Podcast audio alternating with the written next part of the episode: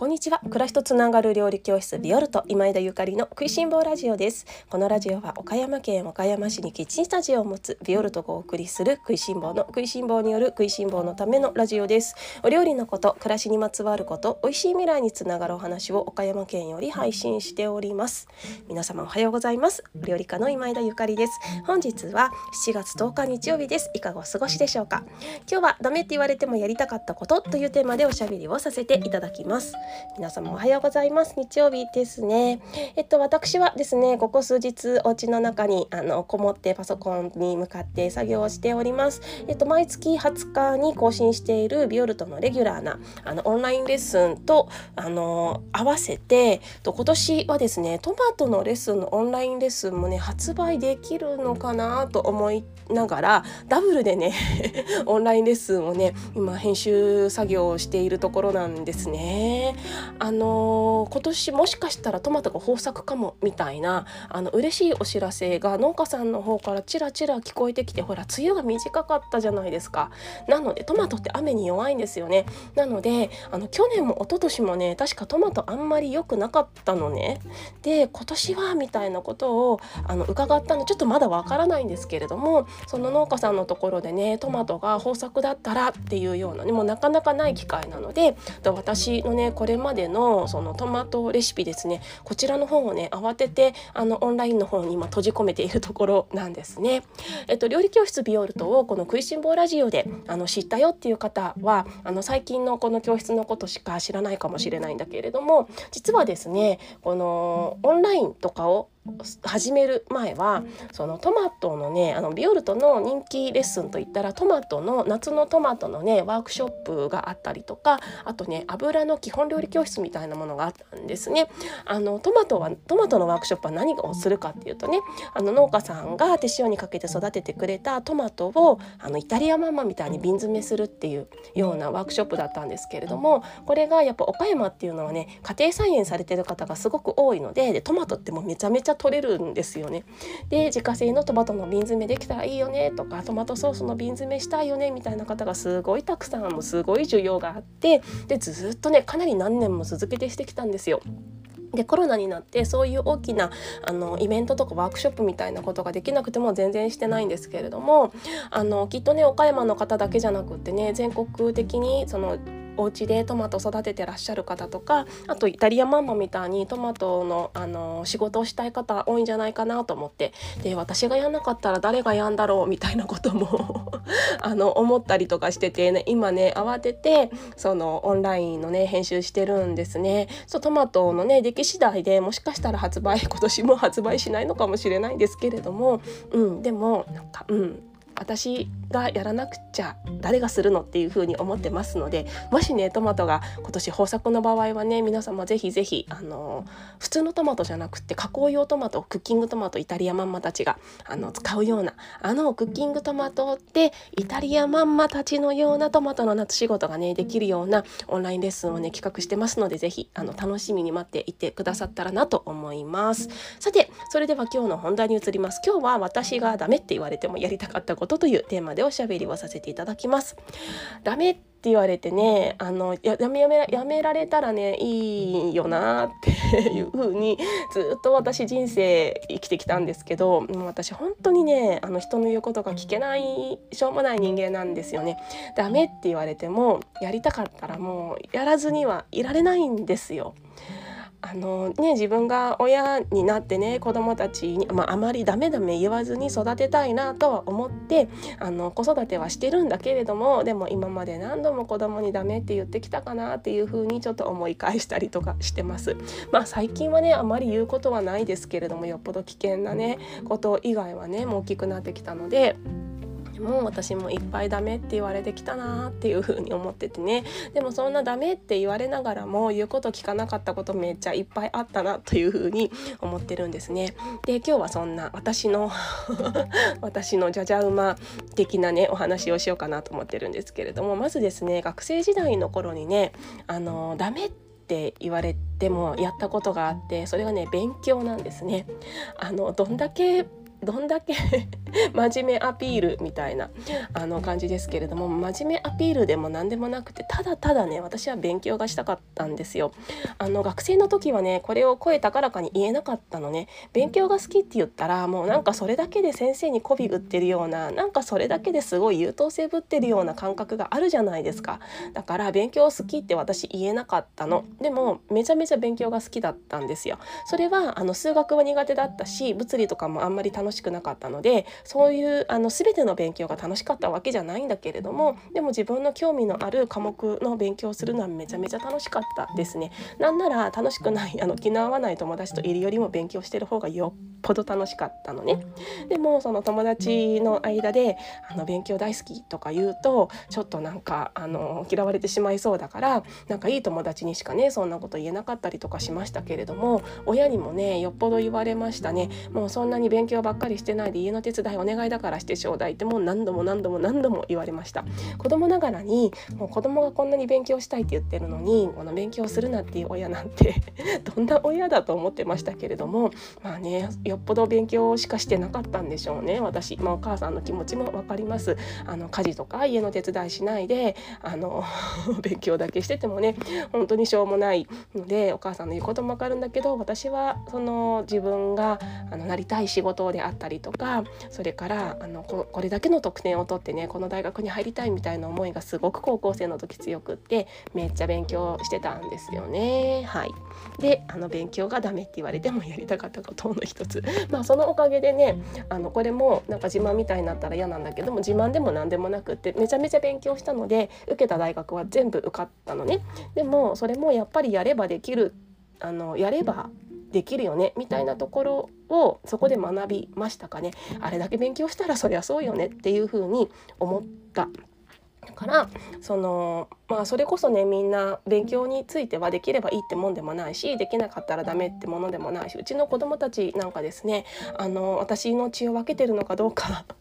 本当かいって思うぐらいテスト前の時でもねのんびりあののらりくらりね過ごしているのでなんかいいななんて 思うんだ けれどもでもそうやってあの勉強ガリ勉みたいにね言われて嫌だったなみたいな記憶もありつつでもそういう勉強をね勉強っていうのはやっぱりやればやるだけであの点数は取れるなと。もともとの頭の良さとかそういうんじゃないよなみたいなことは私は自分の人生でね経験してあの感じていますね。はいはい、もしあの受験生のお子様いらっしゃる方いらっしゃったらやればあのちゃんと効率よく真面目にやればあの点数っていうのは取れるものなのかなというふうに思います。ただそれがね本当に自分がやりたいことなのかっていうのが一番大事でなんか自分が本当にやりたいことじゃなかったら誰でも力は入りませんよね。そこが一番大事なのかな受験勉強にあのとってはなんていうふうに思います。で他にもですねあの結婚したりとか子供が生まれたりとかしても私のあの強さっていうかダメって言われてもやりたいみたいなことはめちゃめちゃ続いていましてあの子育て中もですねあの静かにあのお母さんをしていることがなかなか私には難しくっていろいろねあのインターネットで発信をしたりだったりとかなんか子育てサークル作ったりだったりとかお料理教室始めたりだったりとかねあのちょっと静かにねちっちゃい子供がいるんだからしてればいいのにあのいろいろね あのいろいろ押さえつけられなくってねやっていましたね。で3.11があっってで岡山に引っ越したいってなった時ももうね誰もあの止めませんでした それこそ学生の時は親にそんな勉強ばっかりしてっていう風にいっぱい止められましたけれどもその親もね多分私の10代後半20代前半のその勢いのあるね 様子を見てたらこの子は何言ってもダメだわ止めてもダメだわみたいなことが分かったんだと思うんですね。あの岡山に引っ越したいって言って言った時にねあの家族誰も止めなかったからそれがすごく私は今思うとねありがたいなって思うし愛だなっていう風に愛されていたんだないるんだなっていうことをねあの感じていますね。はい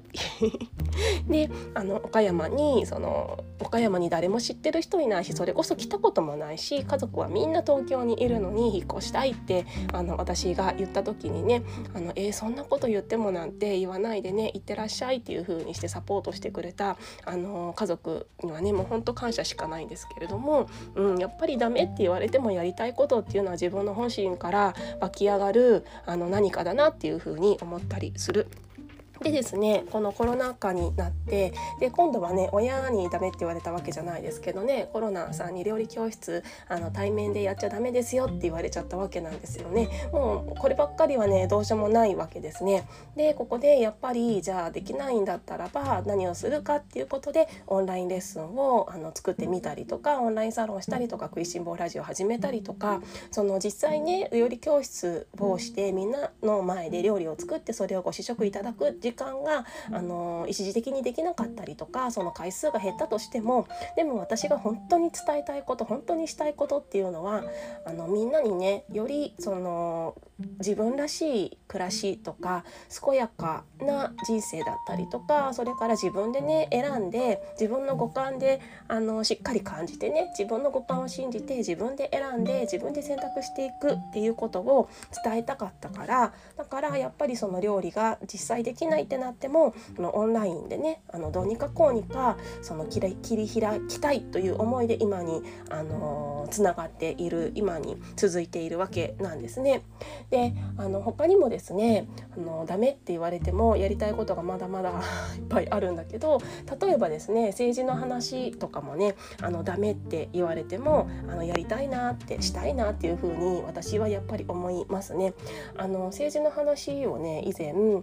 かどっか Facebook かなんかで本当昔ですねあの10年ぐらい前した時にめちゃめちゃ家族に怒られたんですよ。あのやっぱこういう個人事業主をしていて政治の話をねあのするっていうのは良くないよっていう風に言われたけどでもまあそれもすごい言ってくれるあの気持ちもめちゃめちゃわかるめちゃめちゃわかるしその私のために言ってくれてるんだと思うんだけれどもでもやっぱり10年経ってねやっぱりしたいなって思うんですよね。うん、でその政治の話をあのすると仕事にならないこの日本社会の 日本社会っていうのは一体どういうものなんだろうと。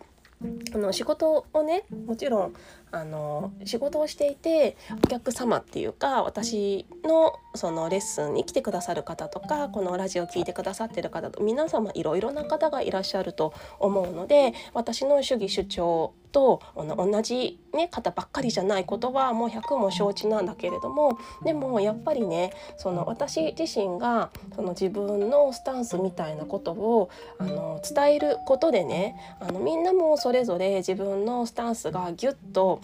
かあの深、うん、浮き上がるんじゃないかなって思うの。あの自分の自分と同じように思ってほしいから私は政治の話をするんじゃなくって皆様にも自分で自分のスタンスをしっかり持ってあの生きてほしいなと思うから私は自分で政治の話をするかな。で今回はですねあそうそうそうで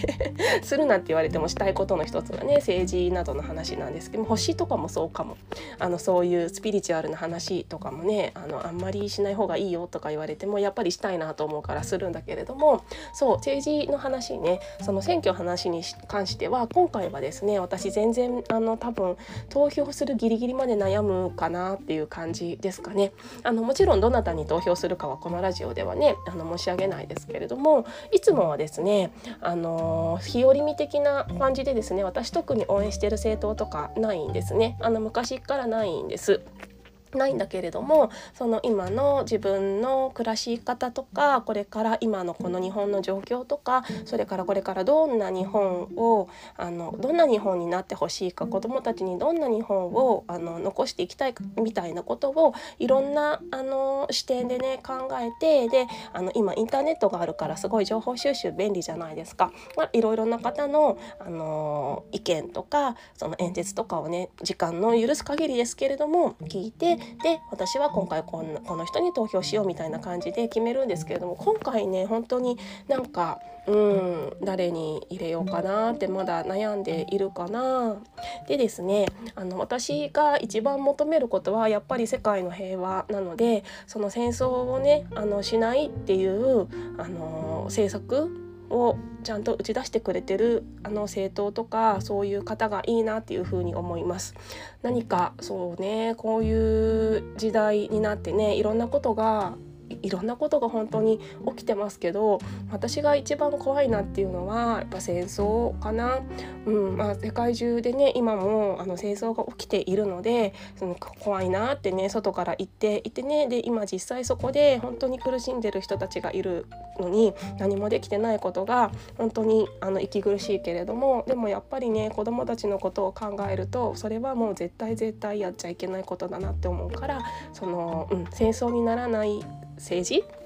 誰もそういうあの暴力で傷つけ合ったりしないようなあの国になってほしいなってこのままでねいてほしいなみたいに風に思うのでそういうところにあの一票投じたいなと思っています。あの自分とね全く同じ意見のその政治家の方とか政党を見つけるっていうのはとても困難だと思うんですよねみんな違うのでだからその自分の中の優先順位がどこかっていうことをね考えて私はあの今日はそんな気持ちでねあの投票に行こうかなななんていうふうに思っていますよ。今日は私がダメって言われてもやりたかったことというテーマでおしゃべりさせていただきました。ダメって言われたけど政治の話もしたいなと思ったので今日は政治の話をさせていただきました。うんうん何かあの私がね選挙に行ったからって急激に変わるわけじゃないんですけれどもでも必ずあの世の中地球っていうのはいい方に絶対にあの進んでいくものだって私は自然界を見ていていっつも思ってます。人間の体ってさちょっと病気になってもさ必ず復活あの必ず再生しようとするじゃないですか。それから植物とかもそうですよね。あの植物とかもちょっとあの元気がなくなったりとかもしそこでパチンってどこか切られてしまったとしてもそれでも一生懸命再生しようとするじゃないですか。だからねその自然界っていうのは必ず絶対的にいい方向に向かうようにできてるって私はあの信じているのでそれはその生命体だけじゃなくってね、まあ、全てが生命体ですからこのこの地球も世の中も絶対そうだと思ってるの。だから自分があのいいなって思うようにあの今日もね自分を信じてあの生きていきたいなと思っております。皆様もぜひ。それでは今日も美味しい一日をお過ごしください。暮らしとつながる料理教室ビオルト今枝ゆかりでした。